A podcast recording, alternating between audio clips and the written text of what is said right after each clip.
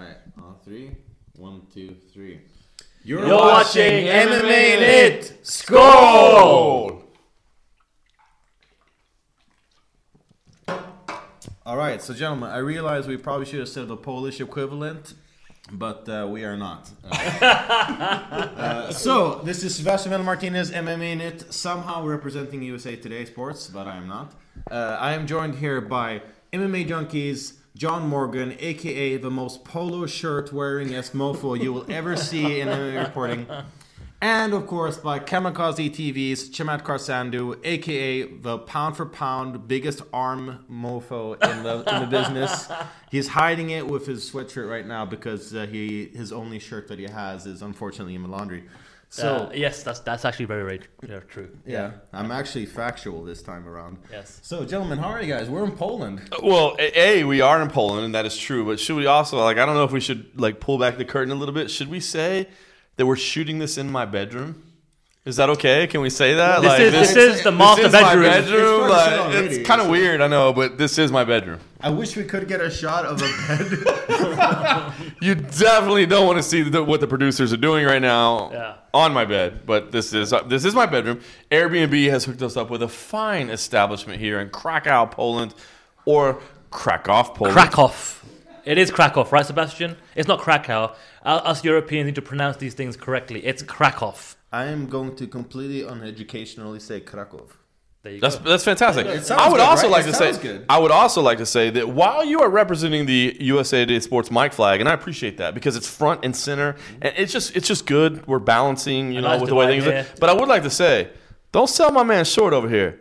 This is MMA Junkie and USA Today Sports. Fair enough. Yeah. Get it right, Carson, Sebastian. Get it right, bro. Okay. uh, Well, I gotta get something wrong every interview, so it's like I figure I'll have one That's each. that's one, and then we'll, they'll, they'll add up from here. You have something on your face, by the way. It was probably a little bit of uh, Residue from before. A little Yeah, bread yeah. was good. It was good. It was good. All right. Well, we are uh, contrary to popular belief and contrary to what we've been talking about. We're actually here for the UFC. Uh, UFC Fight Night Krakow, uh, which uh, goes down here in Krakow uh, Saturday night. Rematch between Gabriel Gonzaga and Mirko Cro Cop Filipovic. Before we get to the main card analysis, uh, I want to get down to just in general, you guys' impressions of the UFC's debut in Eastern Europe. Let's start off with John. What do you think? I mean, look, we Carr and I have been talking about all week. The bottom line is, it's not the best card the UFC has ever put together. It's a little bit. Uh, I mean, it's.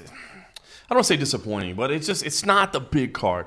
Poland is a market that I think you know people were looking forward to for a long time. Obviously, um, the history with KSW, like I mean, I feel like it's a good MMA market, and the card here isn't the best the UFC has ever put together, but it's still kind of fun. I mean, we'll see. You know, we obviously we got to watch the fights. You got ten fighters making their UFC debut. You never know what you're going to see. I mean, uh, are are we going to get a Makwan Amirkhani? You know, are we going to get somebody like that that just comes out of nowhere where you're like, dude, I got I got to watch that guy fight again. And the other thing too is you, you've got seven fighters making, uh, or excuse, seven fighters, Polish fighters fighting against kind of like Poland versus the world.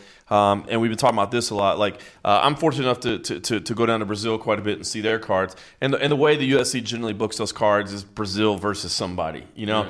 And when those Brazilian fighters win, like the atmosphere and the crowd gets like really excited. Like it builds on itself. You know, it just keeps you know building to a crescendo the whole time. So depending on how things go, I mean, if if if, if Poland gets a lot of wins along the way, it could be a fun night. And uh, the arena seems awesome. I mean, I, I, mean, I know that may seem silly to some people to, to factor that in, but I mean, this is a, a less than a year old arena. It seems incredible. So I guess what I'm saying is, I'm going into this not expecting to. I, I don't expect to be writing any stories on Saturday night about who's going to be challenging for the title next or who's, you know what I mean? We're, we're not going to find that stuff out. Yeah. But what we're going to do, I think, is is find you know some future stars here, find uh, some people that can help carry the Polish card and that sort of thing. So long-winded answer to your short question. It's not the best card ever, but I'm not going to judge it until the fight's happen on Saturday. All right. Well, Sandhu, like I mean, like John's been alluding to, there's been a lot of demand for this. I mean, I know that the Eastern European fans have been waiting for this for what scientists call a long ass time. is this the right time? Is the time now, as certain hashtags have made us to believe? Well, uh, the time was now in the previous quarter. This is, I suppose, welcome to the show. I think John pretty much covered all bases. I mean, the one thing I do want to add to what John just said is the, the majority of people that are going to be, or majority of fans that will be watching on Saturday night are already subscribers to UFC Fight Pass. This is not the card to make you go, oh, I gotta subscribe. I need to get that, you know, wherever it is, nine ninety nine, seven ninety nine, whatever it costs to get Fight Pass.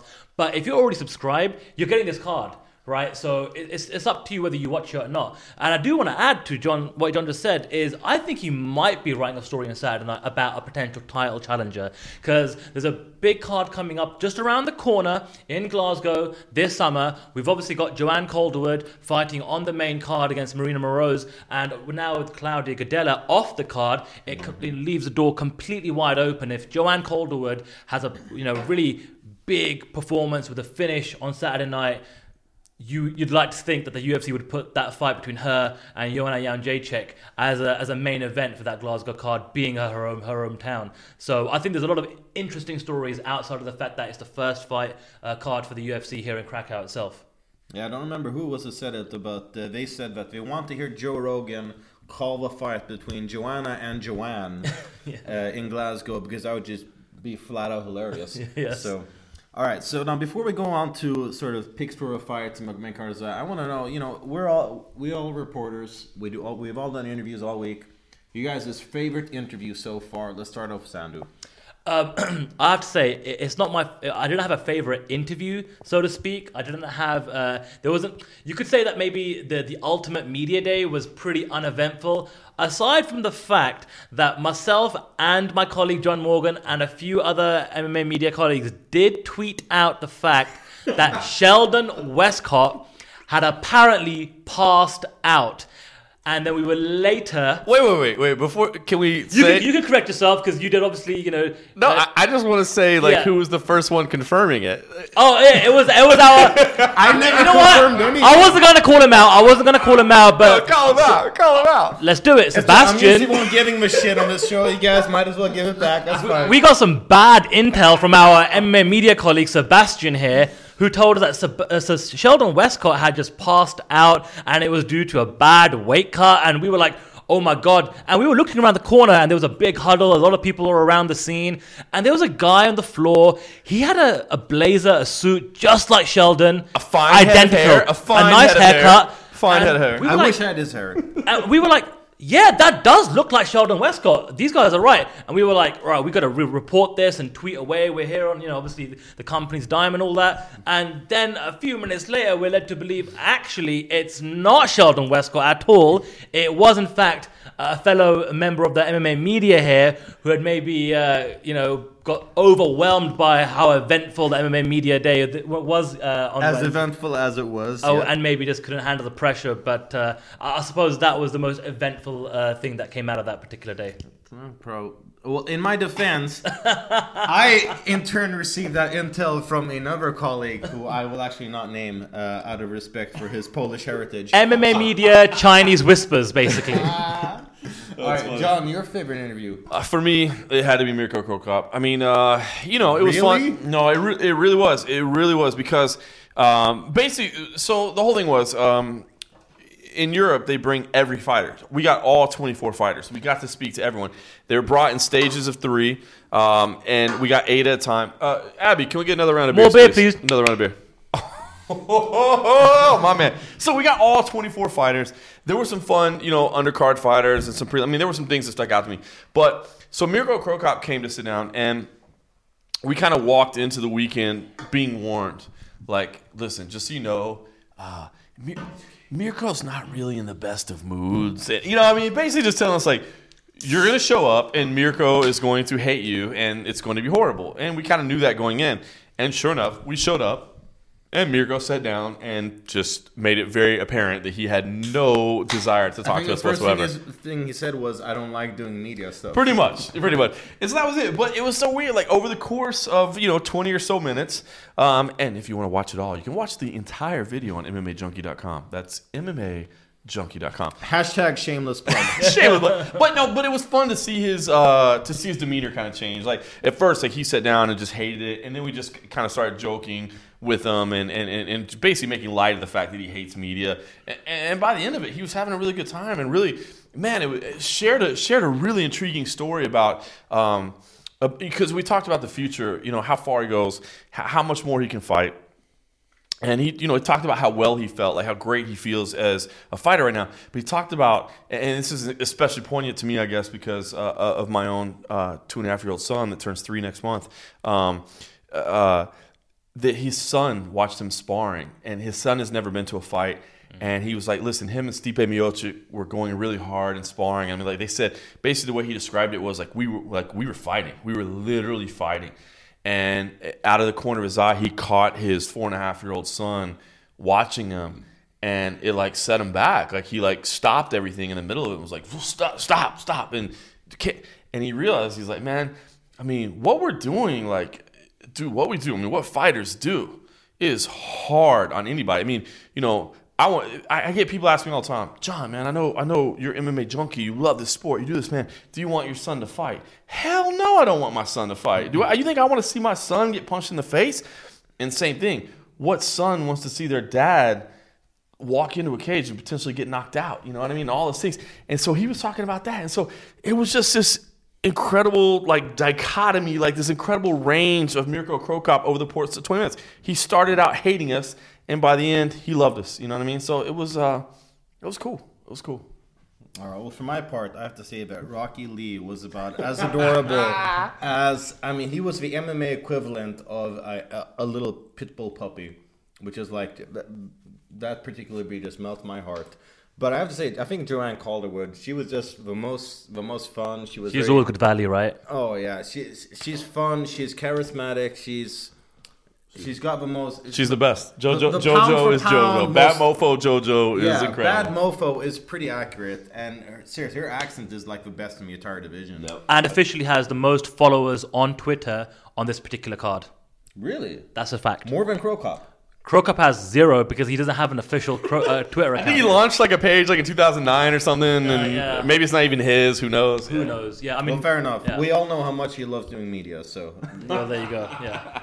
All right, now before we move on to the main card, I want to know what's your guys' like under the radar fight, like the fight that people should keep an eye out for, but they haven't necessarily done so because they can't pronounce the names of the people fighting. It's funny that you say that because I mean, you, you, I mean, I always love going on the prelims and picking one, but kind of like Chamatkar like alluded to earlier to me, like the under the radar is is the JoJo fight because I think this is a number one contender fight. Yeah. I, I, really honestly believe this is a number one contender fight, and nobody will say it, and nobody will commit to it. And uh, it was funny because earlier today, you and I were were, were taping a, a, podcast, and Tomas came after after you, uh, Polish media member, MMA MMARocks.pl, and and he was saying because I was like, dude, you definitely want to see uh, you know, the title fight in Scotland, right? And he was like, no, I don't want to see that. Like, I don't think it's fair that, you know, she should have to go to Scotland and fight Calderwood, and, which I thought was weird. So, I, I don't know. There's, there's just a lot going on with 115. But that's good. Like, you want that kind of story. You want certain fans to be like, hey, no, we don't want Joanna Jędrzejczyk to go to,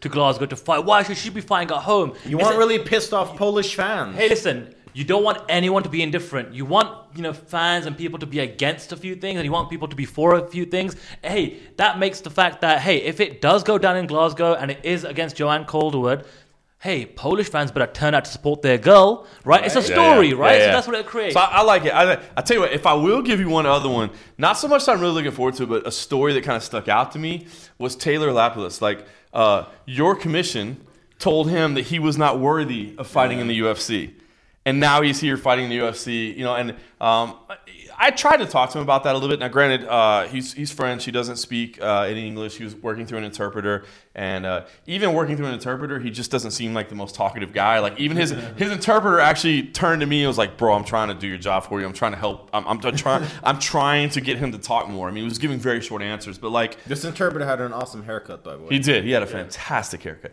But eh, that's kind of weird to me. I mean, to to be booked for a UFC fight for the world's biggest mixed martial arts organization to sign you for a fight and say, "Hey, man, we want you. We're putting you on this card." And then for the commission, and, I don't mean this as an insult to the Swedish Commission. I mean, I think it's awesome that the commission is that involved. I wish more commissions were that involved. I mean, in some ways, it was kind of cool to see them take that step, but it was weird too to be like. Um, nah, man, you're uh, you're actually not worthy of this fight.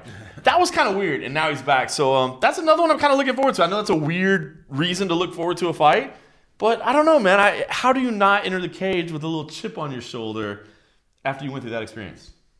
All right. Well, I'm thinking that for completely different reasons. I think of the fanboys watching a Fight Pass who uh, will click on the YouTube videos because there's a girl on the video that has nothing to do with the actual content. Albu.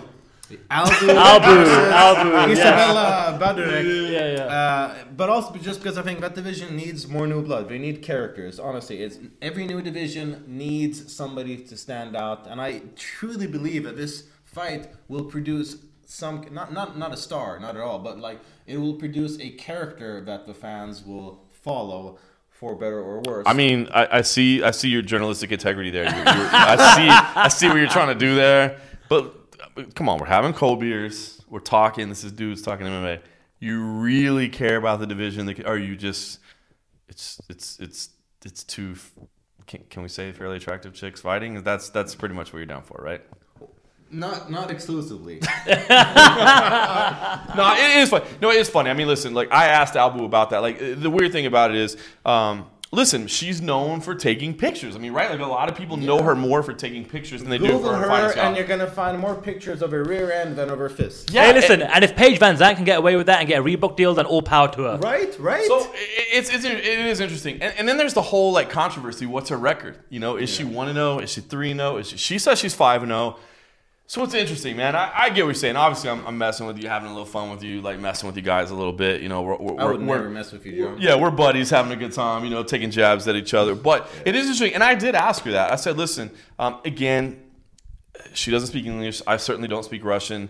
Um, her interpreter was doing the best job she could. She uh, was not a professional interpreter. I think she was a friend or, you know, whatever. And she was doing the best she could. But I did ask her that. I'm like, listen, does it matter to you? Like there are fighters, or excuse me, there are people that are going to tune in to watch you that, that that don't know anything about your fighting style. They've never seen you fight, but have seen your pictures. Does that bug you? And, and try to get an answer to see, like, hey man, is that cool? Is that not cool? And I mean, she seemed okay with it. She was like, listen, I, I get it. Like I, I, I post some pictures of me being like you know, in makeup and a dress and all that. I post other pictures of me training and sweaty and all this, and, and that's just who I am. And it, it seemed like she was okay and open to it. She's like, hey, whatever it takes.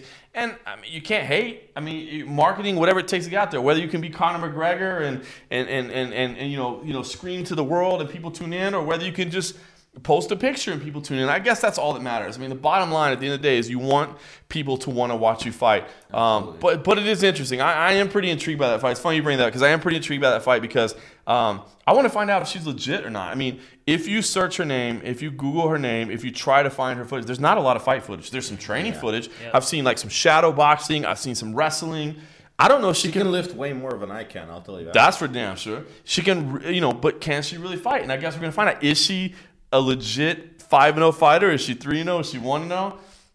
It's, it's, it's pretty interesting. It is kind of a fun fight. And also, one one aspect that I want to touch upon is that you might not know as much of this, you know, from the U.S., but you know, sports rivalries in Europe between different countries, it can be a lot of fun. You know, you know, Sweden, Denmark is one. Very classic. tribal, very tribal, Yeah. right? Yeah. Poland, Russia is a classic. Yeah. sports rivalry. Oh yeah, if you Google sports or if you Google Poland versus Russia on YouTube, uh, if you Google it on YouTube, that's a pretty technical term, I believe. uh, then you will find uh, probably more more videos of hooligans fighting admittedly, but there's a lot of like there's a lot of like interesting fan tension Very that I'm passionate, yeah. looking forward to seeing because I like the sort of nation versus nation aspect in the UFC. I know a lot of people, especially fighters, don't like to talk about, oh, it's just a fight. But it's like, yeah, but the fans, th- that's what they're thinking. I, you're right about And that. that's what we're hearing when we're watching the fights. I didn't I didn't know that, and that is interesting. And, and as I get you know fortunate enough to travel the world and watch fights, I do learn about those things. I mean, we've been talking this week about um, like the whole Russia Dagestan relation that, that I've really been learning a lot about over the past couple of years and things like that. And that is interesting. And what you said is exactly right. I don't think the fighters care. At the end of the day, the fighters are like, look, I'm here to get a paycheck. I, I don't care who's on the other side of the cage. I'm trying to do my thing, but from a from a spectator standpoint, it's they definitely care, Espe- Right. especially when they've had a few cocktails, a few, a few adult beverages, A couple of then all- these. yeah, Yeah. a couple of these. so if we- so we- Żywiec? cold beers.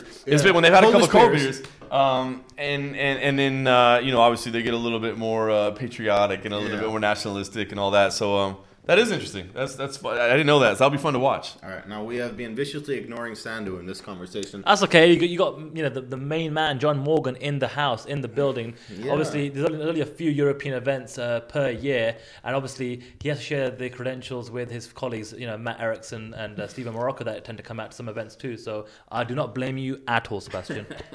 Well, I'm glad. of that. I'm glad. I, I enjoy not being blamed for once. You're welcome. Now, which fight should fans be looking out for that's flying out of a radar that people aren't talking about? You know what? I don't know if people are talking about this card in general because I think the entire card is under the radar in the larger Oh, scope sorry, of things. Just, ouch! People aren't talking about this card in general. Well, sorry. Continue. Well, look, I'm, I'm just being, you know, keeping it real, you know, keeping it honest. It, it, it is probably going to be one of those cards that you know the majority of fans may want to skip, or maybe just see the highlights for, maybe just tune into the main card, or maybe they'll Read the play-by-play on Oh, read MMA the- Junkie. There you go. Um, Hashtag shameless plug. number two. Um, but listen, like I said, I think Jimi Manuwa and Jan Blachowicz. That's an interesting fight. I don't know if it's getting that much coverage because I think uh, the main coverage of the entire card is about Cro Cop coming back to the UFC and fighting.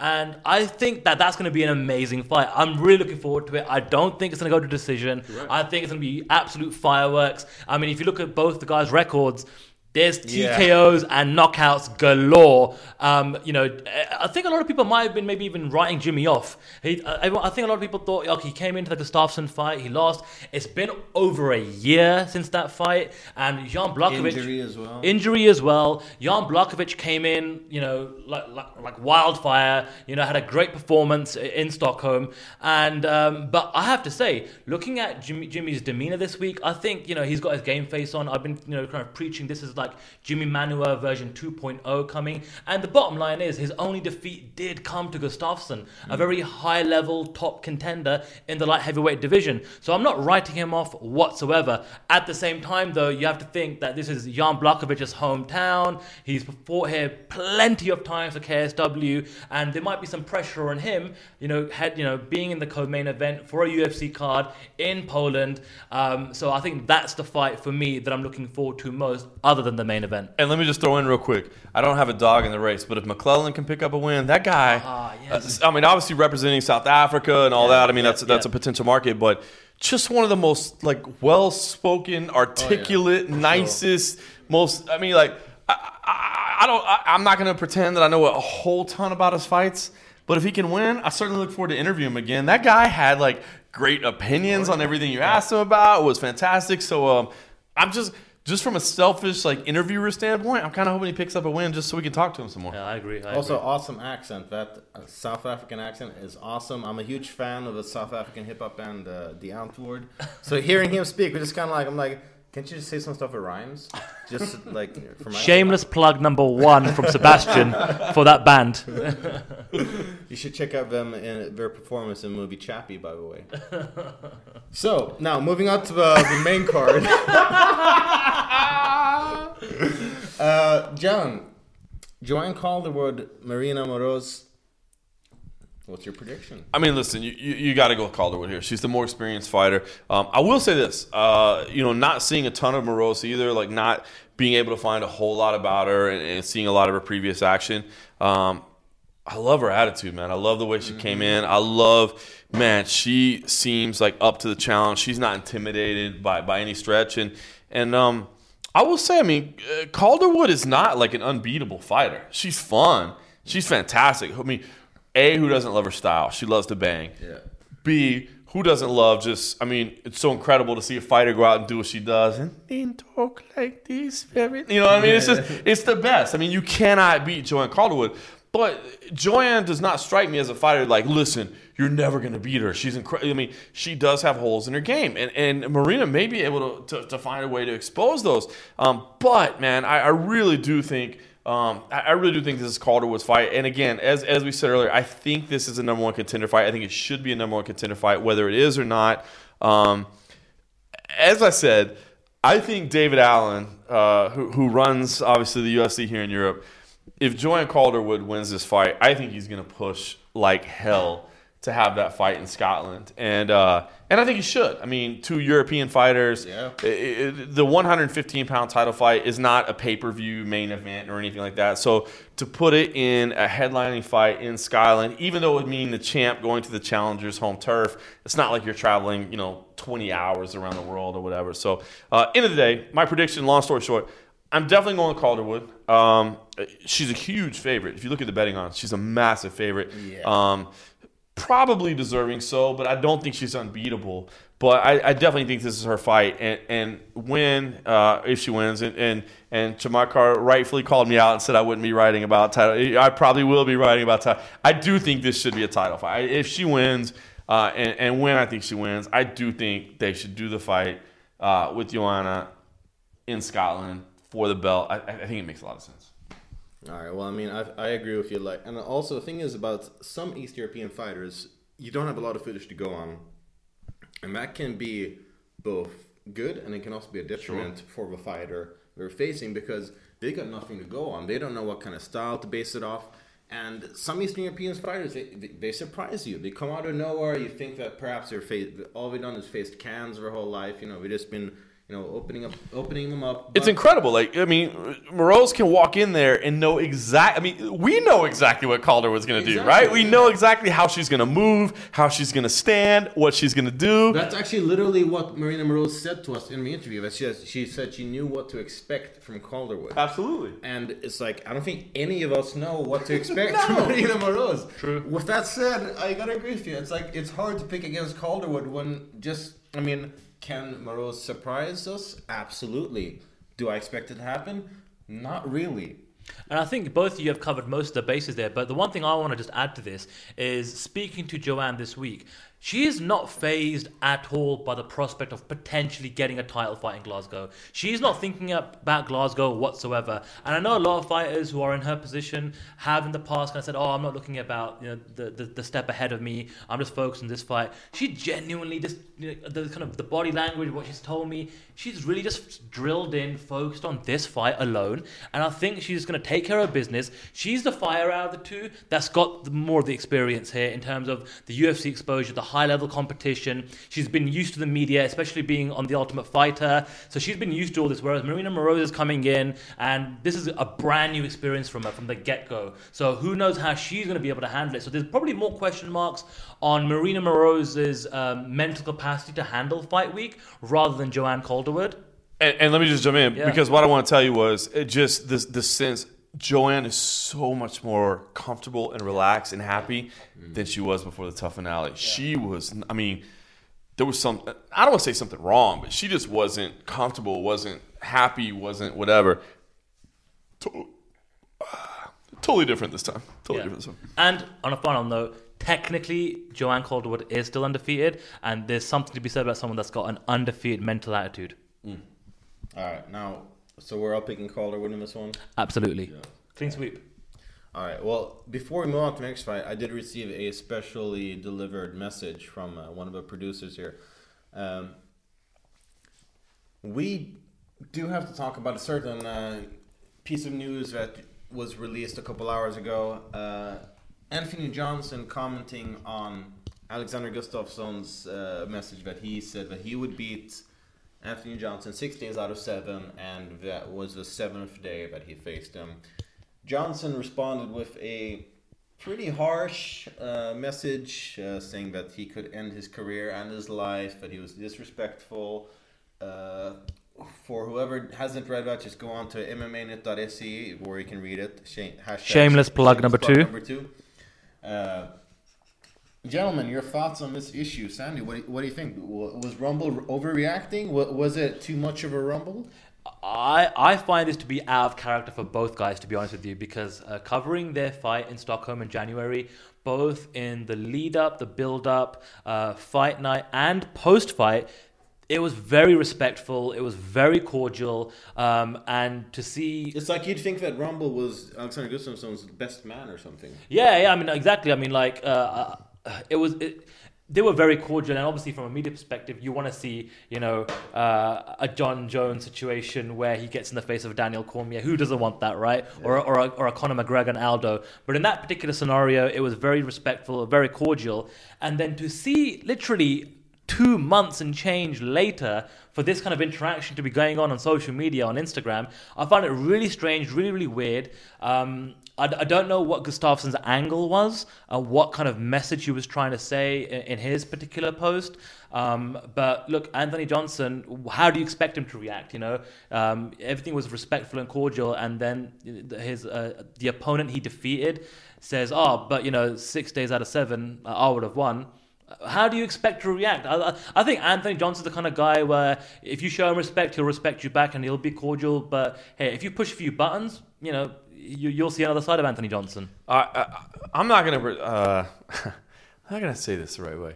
Um, I'm not gonna pretend to know a lot about Alexander Gustafsson's camp, um, but this just does not strike me as a message that he wrote. Well, social. There is, are social people. Shocker. I'm, I'm gonna I'm gonna peel back the curtain a little bit. You guys might not know this. There are certain professionals in all walks of life who have people that manage their social media. I don't know if he does or not. But this kind of seems like something a social media manager would do. Maybe maybe I'm right, maybe I'm wrong, maybe I'm right, maybe I'm wrong. I don't know. I don't know. I'm just throwing that out there as a possibility, something to consider.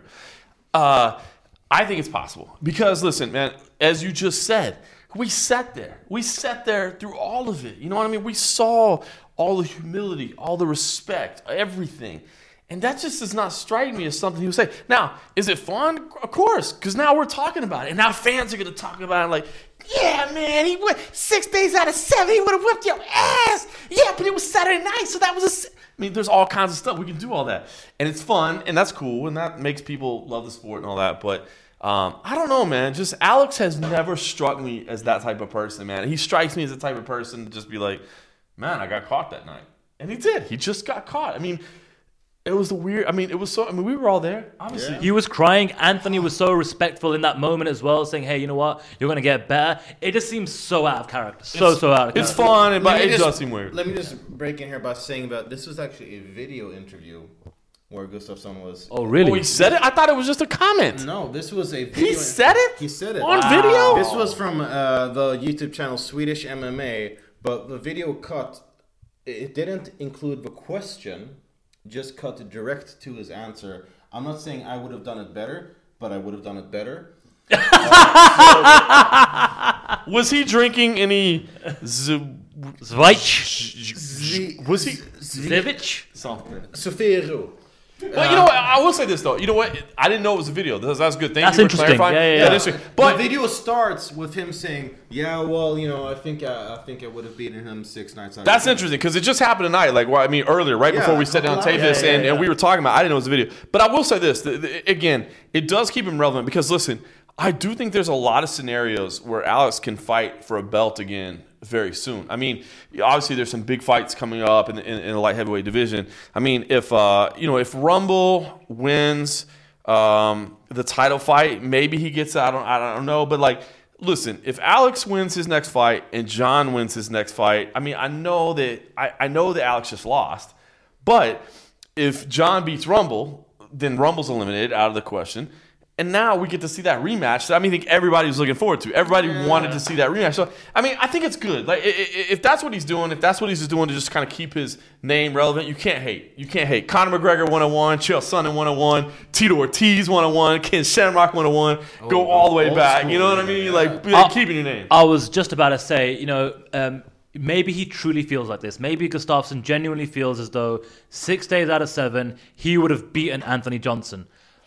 But it could also be the fact that we're in a. It just wasn't on Saturday night. It just wasn't on Saturday night and a cold night in Stockholm in January. Um, but it could also be the fact that you know some fighters they see their trajectory and they say, "Hey, I got to change it up a little bit." And seeing what the UFC has done this year, especially they, they, they said that the best quarter ever in quarter one. You're seeing what Conor McGregor is doing right now. Obviously, you mentioned a few of the other guys in the past that have done the same thing.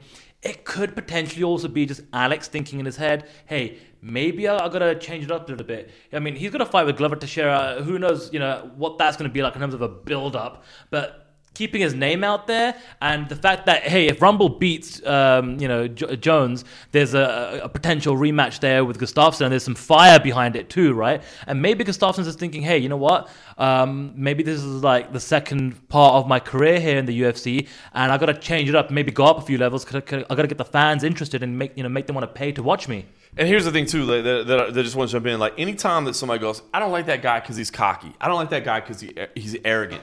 Listen, if I am a human being that is willing to lock myself in a cage with another human being, and we are both intent on causing each other physical bodily harm, I better be pretty damn confident in myself. You know what I mean? So don't ever hate on a fighter that's just like, you know, it's like people that, that uh, the whole Ronda Rousey thing, when, you know, she has this quote where she said it, and, and people take it way out of context, where Ronda's like, I could beat Cain Velasquez. She doesn't actually say I could beat Cain Velasquez. What she says is, in the right situation, the right scenario, I will never say that I doubt myself and that I could lose. So yes, it is potential. You know what I mean? Like, dude, if you are a cage fighter for a living, You are an alpha female or an alpha male. Period. you right? you better be able you better have that feeling and so i will never hate a guy so for if that's what alex just is telling himself like listen man i know 99 times out of 100 i would have beaten him not even six or seven i know 99 times out of 100 i would have beaten him that was just that one can't hate can't hate you got to get your, your your mental self your physical self back up and back ready to get in there so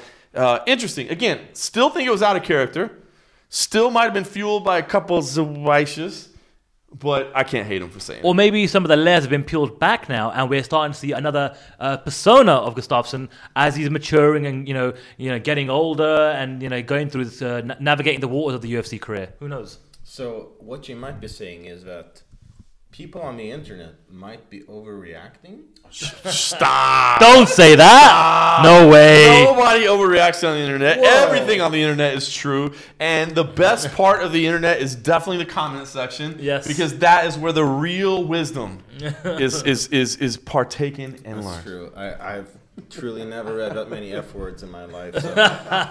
All right, so I believe we were here for Poland. That's right. That's why we came here. Back so, to UFC Krakow. Yeah, UFC. So, I'm sorry, Krakow. Krakow. Uh, no Re- F I mean, it really does sound like a cuss word or something. Like you're like, A dude, just little bit. Yeah. Krakow. and the amount of Polish viewers just tuned out. Just tuned out. Yeah. All right. So, but to hopefully get them back, Paweł Pawlak is also fighting on this card. He's facing Sheldon Westcott. Sheldon Westcott passed out. at Yeah, media day, apparently. so I don't know who's replacing him. There's no way I'm picking Sheldon Westcott. He passed out at the media day. But you know, in in a in a alternate world where Sheldon Westcott did not pass out, John, where would you? How would you pick this fight between Paweł Pawlak and Sheldon? I actually, I, I'm going with Sheldon Westcott, despite the fact that he passed out allegedly at the media day. No, I, I really do. I think, um, you know, I, I do think he's a little bit more well-rounded fighter. I do, I do like what he brings to the cage. I do like the fact that he's going to 170 pounds, um, and and and mentally. Mentally, this guy seems on point right now. Like, I mean, I know, I know that sounds weird. I mean, it's you know, sometimes, and maybe we as journalists are just looking for stories, and maybe we're looking for angles and that sort of thing. And it's like, well, it's stupid. Why are you talking about his mental game when it's really like his jujitsu doesn't match up or his wrestling doesn't match up or whatever? But I do think a lot of this is mental, man. I really do think you can see guys that you know are going to win or you know are going to lose based on the way they're coming into fight week, how they handle. Because I mean, yes, this game is is super physical, but it's it's also very very mental as well. He just seems in a really good place right now. He seems in a really really really good place. And um, despite the fact that he allegedly passed out and then turned into a media member, uh, I'm, I'm gonna pick him. I, I, I really He's do. an X-Man, as far as I know. he can just can transmorph morph. or something. Yeah, it's fantastic. All right. Well, the thing is, despite him being a potential X-Man, uh, I think Pawlak has a lot of good skills. I think he's an underrated fighter, to be honest. I think Definitely. he's he's got a lot of talent. That said, he's coming off of a loss, uh, whereas Westcott is coming off of two straight wins. No, I lost to He's- he came Theodora. off a loss, yeah, Lost to yeah. Before, sorry, before that, before that, two straight wins. Yeah. he's got more experience. He's a more seasoned technical guy. It's it's hard to pick against Sheldon Westcott, in my opinion, just simply because he is a very, like you said, he's a very like technical, standard, stand-up guy, whereas Pablo is kind of unpredictable and might be lured into territory where he is not super strong, which we saw in his past fight, where he kind of played his opponent's game Yeah. in a sense. And I'm sure, and and I'm sure Chamatkar is going to touch on this. It is, it is always weird to me to pick a fight when two guys are coming off a loss. You know what I mean? Because Right. you're like, you're looking for somebody to look better than they did last time or whatever. You know what I mean? So it Yeah. does. It, I mean, it really does make this one a tricky one. I mean, I really do feel like this is one of those toss ups. But Yeah. Well, I think you guys have covered most of it. The only thing I want to add to this is the fact that if you look at Sheldon Westcott, a lot of his con- uh, fellow contestants on on TUF Nations, in ter- especially in terms of Team Canada, they've got an opportunity to fight on the Montreal card coming up at UFC 186. And I know that he was super bummed being a fellow Canadian not to get on that Montreal card. I actually think, again, spending some time with him this week, it's turned a negative into a positive. He's obviously spent a lot of time in, in the UK uh, before he transitioned over here into Poland in terms of the, the, the jet lag and all that comes with it. And, and I think the fact that, you know, the whole Canadian spotlight, being a Canadian fighter on a, on a big Canadian pay per view and all that business in, in the Bell Centre in Montreal, that's something that he doesn't need to worry about, right? So he may be thinking, I'm the one flying under the radar. And I, I remember speaking to him specifically about a question I asked him about Rafael dos Anjos, and I'll, and I'll, I'll connect the dots in a second.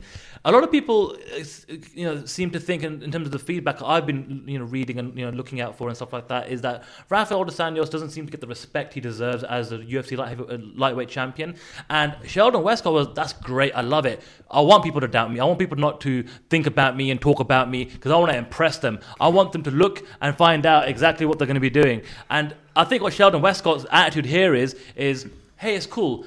Don't think about me. Don't worry about me. I'm going to show you what I'm capable of. Hey, I'm not on the, the Montreal card. I'm not on the big uh, Canadian pay per view, but I'm going to show you what I'm all about. And I think that is his mental attitude, which is going to really get him through this card on Saturday night.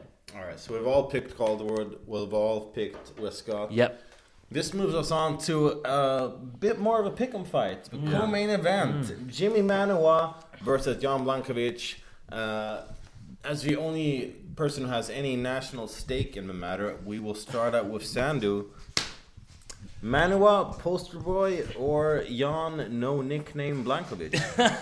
Well, I told John earlier on this week, and I'm quite open and honest. Regardless of the fact if the fight is from the UK or not, I try to be as uh, as um, straightforward and as honest as I can. Same here. And I'll and I'll be honest. Coming into fight week, I'm just, I'm just kidding, guys. I'm totally biased. coming into fight week, I tell you what, man, I was blown away by Jan Blachowicz' performance in Stockholm, uh, and I thought, wow, this guy, he, he could be capable of something really big here in the light heavyweight division. And when I saw the matchup with Jimmy, I thought, oh man, Jimmy's got a long layoff. He's coming off an injury. He wasn't that impressive against Gustafsson. But having said that, I thought more about it and seeing Jimmy this week, speaking to him, knowing the fact that he spent a lot of time at the All Star camp in Stockholm, um, he seems switched on. He, he really seems switched on. He looks in good shape. I mean, to be honest with you, Jimmy always looks in good shape. But I think the fact that this is the very first fight Jimmy's ever had outside of the UK, he's coming in knowing that there's no home home crowd uh, advantage. There's probably going to be everyone cheering for Jan Blachowicz, everyone booing Jimmy Manuwa, and he wants that. You know, he has this motto uh, at his gym in, in London: "Lions eat first. and I think that's the mental attitude he's going to kind of bring with him on Saturday night, where he is, you know, the, the underdog, and he's going to go and prove and kind of like almost reinvent himself and kind of let everyone know who Jimmy Manuwa is. So I'm now kind of leaning more towards Jimmy Manuwa winning on Saturday night than John Blachowicz. Well, without talking about the sexy shape he's in, like Sandy was, uh, I do think that Manuwa has shown a lot of confidence. Uh, we interviewed him once before this event, and then once again now, and it's like you, you'd think that like you put this guy up against like Andre the Gi- the Giant with chainsaws for arms, and he would still be super confident and be completely, completely convinced that he would win. Uh, that said, well, I just I gotta go. with It's a tough one. It's a tough It's one. a yeah. tough one. Like it is. I- yeah, yeah. Well, you- can, I mean- can Manuwa knock him out? Absolutely, but I just think that also this is his first fight abroad, and everybody says it doesn't affect you. Oh, I could be fighting on Mars. It doesn't matter when we're in the cage door. It, shuts down. I'm not honestly completely convinced that that's true. I do think that you do hear some of that stuff. I've asked fighters, and after you know their, their fights, and they've said like, you know, yeah, I, I could hear some of the stuff that the fighters that or that the fans were saying. And all that aside, I just think at Blachowicz, he just looked so good in his debut. He looked great up until then. He'd beaten, I think, three or four UFC veterans. up And he until seems so chilled and laid back all the time. Yeah. And like he's like, yep, I've fought in Poland plenty of times. This is nothing new for me. Um, so I see where you can come from in terms of I mean, yeah. I'm thinking. I'm, I'm thinking. I'm thinking Blachowicz on, on this. Actually, to be honest, I'm, I'm, I'm, I'm doing the same. It is funny because the way you kicked this off was saying it's a toss up fight, and it is kind of a toss up It is, fight. to be honest, because yeah. it, it kind of reminds me. It's funny because our, our main event is a heavyweight fight. This this feels like a heavyweight fight because it's one of those fights that like literally could end in one punch. Like it wouldn't Yeah. shock you whichever way it went. But I'm doing the same thing. I'm leaning. I'm I'm leaning, leaning towards Jan as well. Um, you said you know the, the UFC veterans that he beat to get into the UFC. The fact that uh, you know he's fought a, KSW, which I mean, here is like a bigger event. I mean, I, again, in- in the grand scheme of things, obviously globally, the UFC is the, is the premium brand. There's no doubt about that. But it's not like he's going to be like, "Whoa, what is this? Like, uh, eleven thousand people? I've fought in front of seventeen. I don't even care." Like, you know what I mean? So he's not going to be taken back by the moment. He's not traveling. But uh, all that, I mean, take all those things aside. Uh, you know, as I said in the last fight, we're always looking for little things. But uh, uh, just take that aside. That, he's just a beast of a man. He's a beast of a man. And They uh, both are. If you look at the size of them, they could be heavyweights easily. You know what I mean? Yeah, You're yeah, saying I would not want to be the ham in that sandwich. so. I uh, I'm just gonna get another beer and then I'm gonna skip that. But no, I, I, I gotta go. I gotta go with Jan here, man. Um, I, I don't, I don't want to uh, make it seem as if I'm insulting Jimmy Manuwa. Uh, I certainly, he's he, I, again. I think nice, this yeah. is I think this is a, a coin flip. I think it's a coin flip. But um, I think it, it- obviously at the end of the day, it's who lands first, right? And I'm just going with Jan to first. I think I'm just gonna stick to my pick of Jimmy Manuwa just because he rode in on horse and effing carriage from the main square back to the Fires Hotel. And if you haven't seen this yet, please go to the MMA Junkie Facebook page. Shameless plug number three, not coming from the same person, so it's technically shameless plug number one. But it's it's it's all there. Go to the Facebook page of MMA Junkie to see the video that we shot of Jimmy Manuwa riding in on horse and effing carriage. and if you want to see a comparison, just look up the Old Spice commercial where he ends up with a guys on a horse. Uh, there we go. Yeah, that's the two. Now, before we go on to the main event, I want to ask you guys something because, like we were saying, we talked to Dave Allen today. He said we're expecting around 12,000 fans. On KSW booked a fight or booked a, an event for that arena, they sold it out. They got between 17 and 18,000. It's, uh, so here's my understanding, and, and speaking with Thomas earlier today, um, uh, there's a uh, by the time this airs, I think we all know there's going to be a new uh, TV deal announced in Poland. This show is going to, but for the last year or so, there hasn't even been TV here. Um, so they haven't had UFC. They've had Fight Pass, um, which is great. I mean, it's awesome. I mean, Fight Pass is really cool. You can get UFC anywhere you are in the world, but the normal average sports fan is not, you know, sitting at a computer and watching the stuff. So, um, I mean, listen, KSW did a fantastic job of branding and marketing and all those things, and, and they're a great organization, and uh, they've done amazing things here. Um, the UFC is the premium brand in the world, and the best fighters in the world fight in the UFC. And I think it's going to take some time, but I, I mean, I think the UFC will end up being massive here, and I think they'll come back someday, and they'll whether it be here, whether it be another city in Poland, I think they'll sell out. And uh, again, I mean, listen, I flew in from Vegas, you flew in from London. I mean, I mean, listen, the I came all the way from the south of Sweden. Mom will represent you. that's what's up, yo. The three of us, I mean, I mean, the three of us are the hardest of hardcore, right? I mean, we literally watch like every MMA fight, and we're all sitting here being honest over a pint or two, saying, "Yeah, there's some fights I'm excited about, but at the end of the day, it's not the best card." And the UFC would never say that on record, of course. But it's not like you if you cornered a UFC employee and asked him, you know, off record, like, man, they would tell you too, like, "Man, I wanted, you know, we wanted to do better, but we just didn't. They will come back with something bigger. They will come back with something better. They will sell out, no problem. I've only, I mean, I've only been here for a couple days. I don't know a lot about Poland, but from what I'm gathering and talking to people and to talking to journalists and seeing how many journalists were at the open workouts, this is a market where MMA is going to thrive. It's going to survive. It's going to do well. Um, the UFC just has to come back with a better card, and, and I think they will.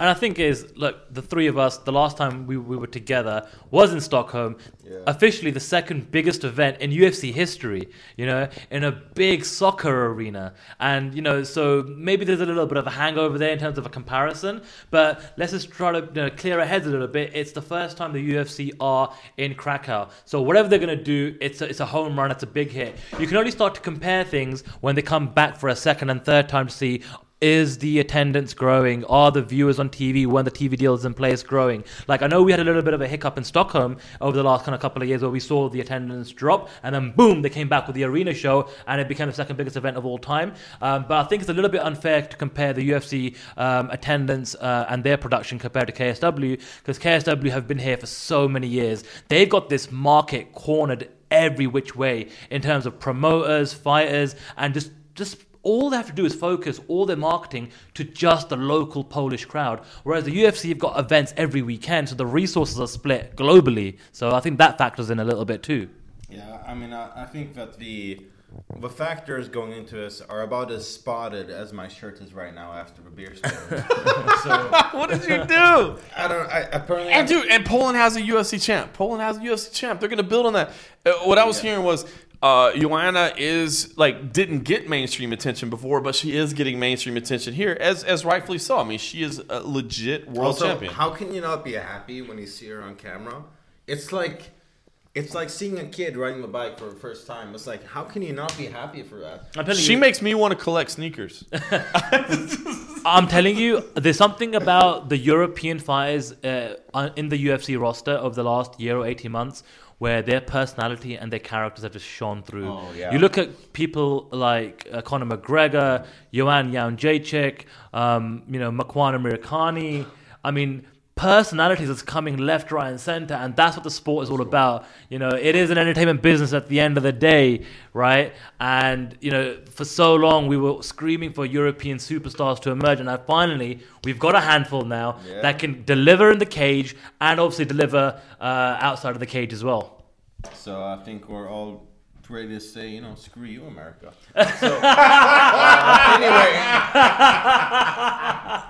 uh, moving on. Uh, segue. Uh, Sandhu main event. Yes. Gabriel Gonzaga rematch against Mirko Cro Cop. What's your pick? Well, I'll tell you what, um, just from a personal standpoint, it's just amazing that I'm gonna get to be at a UFC event to see Mirko Cro Cop make that walk and compete. Two wild boys. Two To Wild Duran Boys, Duran. which from my, from what I understand, are one of uh, John Morgan's top ten uh, songs on his playlist on his on his iPhone or iPad or whatever. Right after Taylor Swift. Absolutely, right after Taylor Swift. Um, but look, man, like Mirko Cro Cop, I think um, a lot of maybe newer fans or uh, casual fans, or even the hardcore fans, they thought that's it. Cro Cop cut from the UFC. He'll have a few fights here and there, and then he'll kind of like you know drift off into the sunset. But he's back in the UFC, and under the circumstances, you know, I think it might have been a, a last minute decision by the UFC to kind of pull the trigger and sign him so that he didn't maybe sign for Bellator, for example. But I think the fact that he's here and that we're going to get the rematch with Gonzaga, and you know everyone knows by now that highlight kick knockout is one of the most replayed highlight knockouts in UFC history. So that's going to be you know pretty cool. That's a great story to come into this event. In terms of who I'm picking, I'm going to pick Cro Cop here uh, for a few different reasons. Um, number one, I don't think Cro Cop is the type of athlete or UFC or uh, MMA fighter um, that has had any kind of uh, weather, weathered history in terms of he's never been a, a party animal. He's never let himself go in between camps. He's a true athlete in terms of he trains every day. He gets the required amount of sleep every night. He looks after his nutrition. Um, so this is his life. And after he's finished competing professionally, he'll continue to kind of apply himself in that essence. Whereas Speaking to Gonzaga and looking at some of the other pre-fight interviews, he wasn't really game for this fight in the first place. So I don't know where he's at mentally. Whether he's just like, listen, you know, he's coming off two losses. The UFC offered him this fight. I think he had to take it just to get another fight in the UFC soon. And and it's also it's a main event slot at the end of the day, so that maybe comes in with a little bit more money for him as well. But from what I gather, I don't think this is a fight that he necessarily wanted.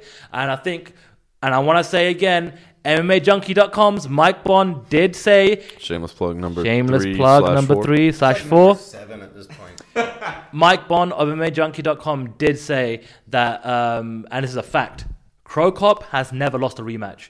So, you know, maybe he's looked at his first performance against Gonzaga, maybe he's been analyzing and he's improved and, you know, it- you know, history tells us that Cro Cop will win the rematch. So, I'm leaning towards Cro Cop here.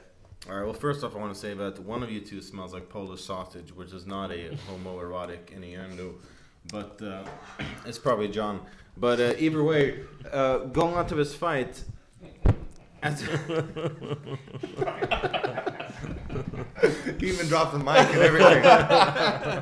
it's, it's like he's Kanye West or something. so either way, uh, going on to this fight. First of all, I'm a huge Mika Cro Cop fan. Uh, I want to just get out on the record saying that, first of all, I really dig Gonzaga. Gonzaga, if you're watching this, which I know you are. hey, he could be. He could be. For all we know, yeah, he's probably not. Either way, uh, Nobody's watching. When MMAnytt turns to Comedy Central, folks. either way, uh, Mirko Cro Cop is, is the reason I started following martial arts in general. No. Um, he got me into kickboxing, boxing, MMA, jiu-jitsu, everything. Uh, so I'm a huge fan. That's it. I think I think this is a tough matchup, honestly. Like, I think Gonzaga is kind of off and on. Yeah. I think when he's on, he looks great. When he's not, he looks less great. Uh, but despite all that, I do think that Cro Cop will win this because I mean, if you look, I hate doing MMA math, but I love doing it. So, if you look at the people that Cro Cop has faced lately, like Alexei Oleinik, I do think that say Alexei Oleinik will beat Shawn Jordan, for example. Uh, and if you look at sort of the opponents that they have faced in the past couple years, I honestly feel that Cro Cop is a better fighter based on uh, competition and just merits and everything else. So I'm saying Cro Cop second round TKO. Here, here's the interesting thing. So uh, earlier today, uh, Chamatkar and I we uh, we taped a, uh, a preview video that you can watch on MMAJunkie.com. Shameless plug number eight. Then after we did that, we also recorded a podcast that you can download on iTunes. You can also find on Stitcher, uh, iTunes. Number nine. Your, if you have a podcast manager on Android, just type in the MMA Roadshow and you can download that episode. And by the way, if you guys go on YouTube, you type in Sci-Fi Night, you'll find my, my movie channel. Uh, No, so, so, but here's all this. So here's what we started. The cool thing that's been able to see this week is that like even the fighters in the card, like the prelim fighters, have respect for Cro Cop. Like we were talking, you know, at the media day, we were talking to prelim fighters. They're like, bro, you, you know, one of the things we do is we always we, we do the who you got. Which is a video that you can watch on MMA but you know, we go ask them. You know, we ask the undercard fighters, who do you think is going to win the main event? And like even the prelim fighters were like, like they wouldn't even give a technical breakdown. It wasn't even like, well, it's the kickboxing versus. The, it was just like, bro, I love Cro Cop, man. It's Cro Cop. I want Cro Cop to win. You know, and that that was it. And that was the whole thing. Prelim fighters were like, dude, I'm not gonna lie. I took a picture with Cro Cop in the back because it was Cro Cop, and I wanted to take. You know what I mean? So like, it's been really cool to see the legend. So I preface all that for a reason because uh, I got on the plane again, picking Gabriel Gonzaga. Um, I think I think Gabriel Gonzaga has more ways to win the fight. I mean, obviously, Yeah, he probably. he already Cro Cop Krokop, um, and that's not even the way you would expect him to win the fight. That's the most unexpected way you know you would expect him to win the fight.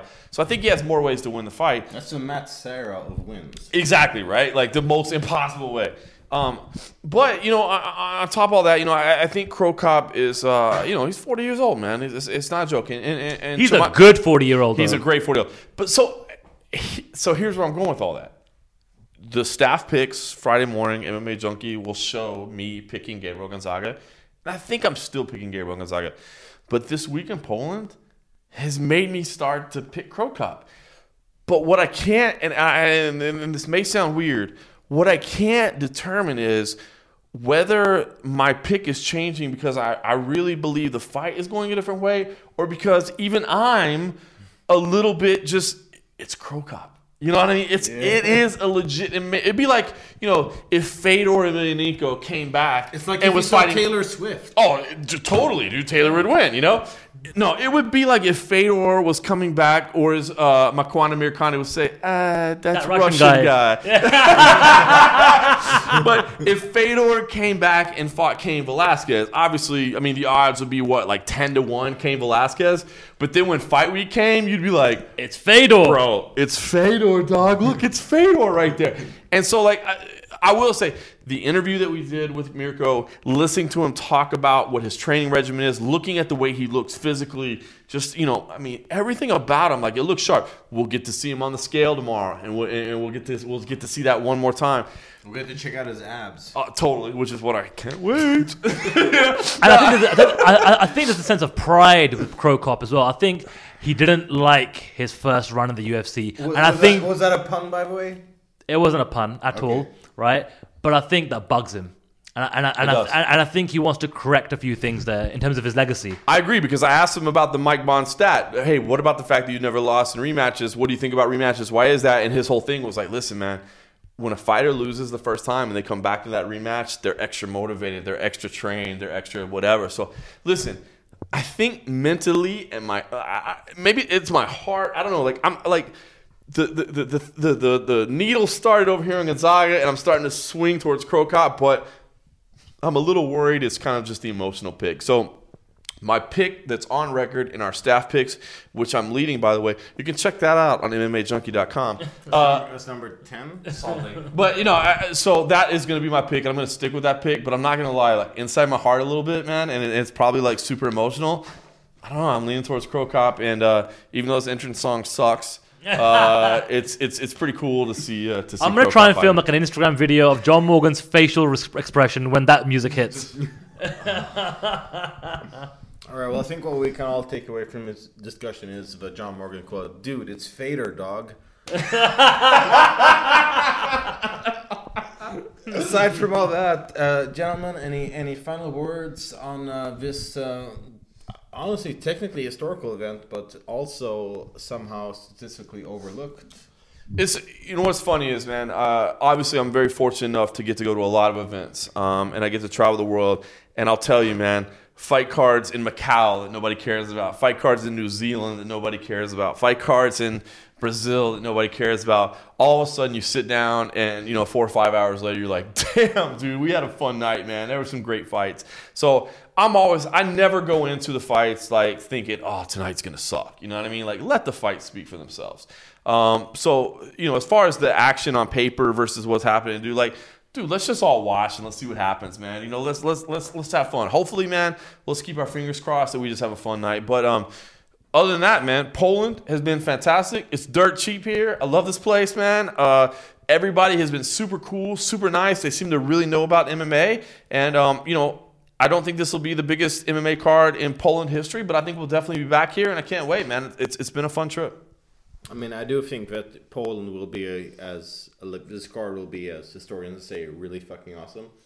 Uh, aside from that, I mean, it's like like you said, the fans here are like knowledgeable. They they know their stuff. You you we ask taxi drivers, and they're like, oh yeah, KSW is you know this and that. And it's like they barely speak any English, but they they can tell us that no, they're like Mohamed Khalidov from KSW. It's like obviously there's a huge market in here. So you know, Polska, you know, dobro you know, whatever for for those hopefully thousands of Polish fans watching this.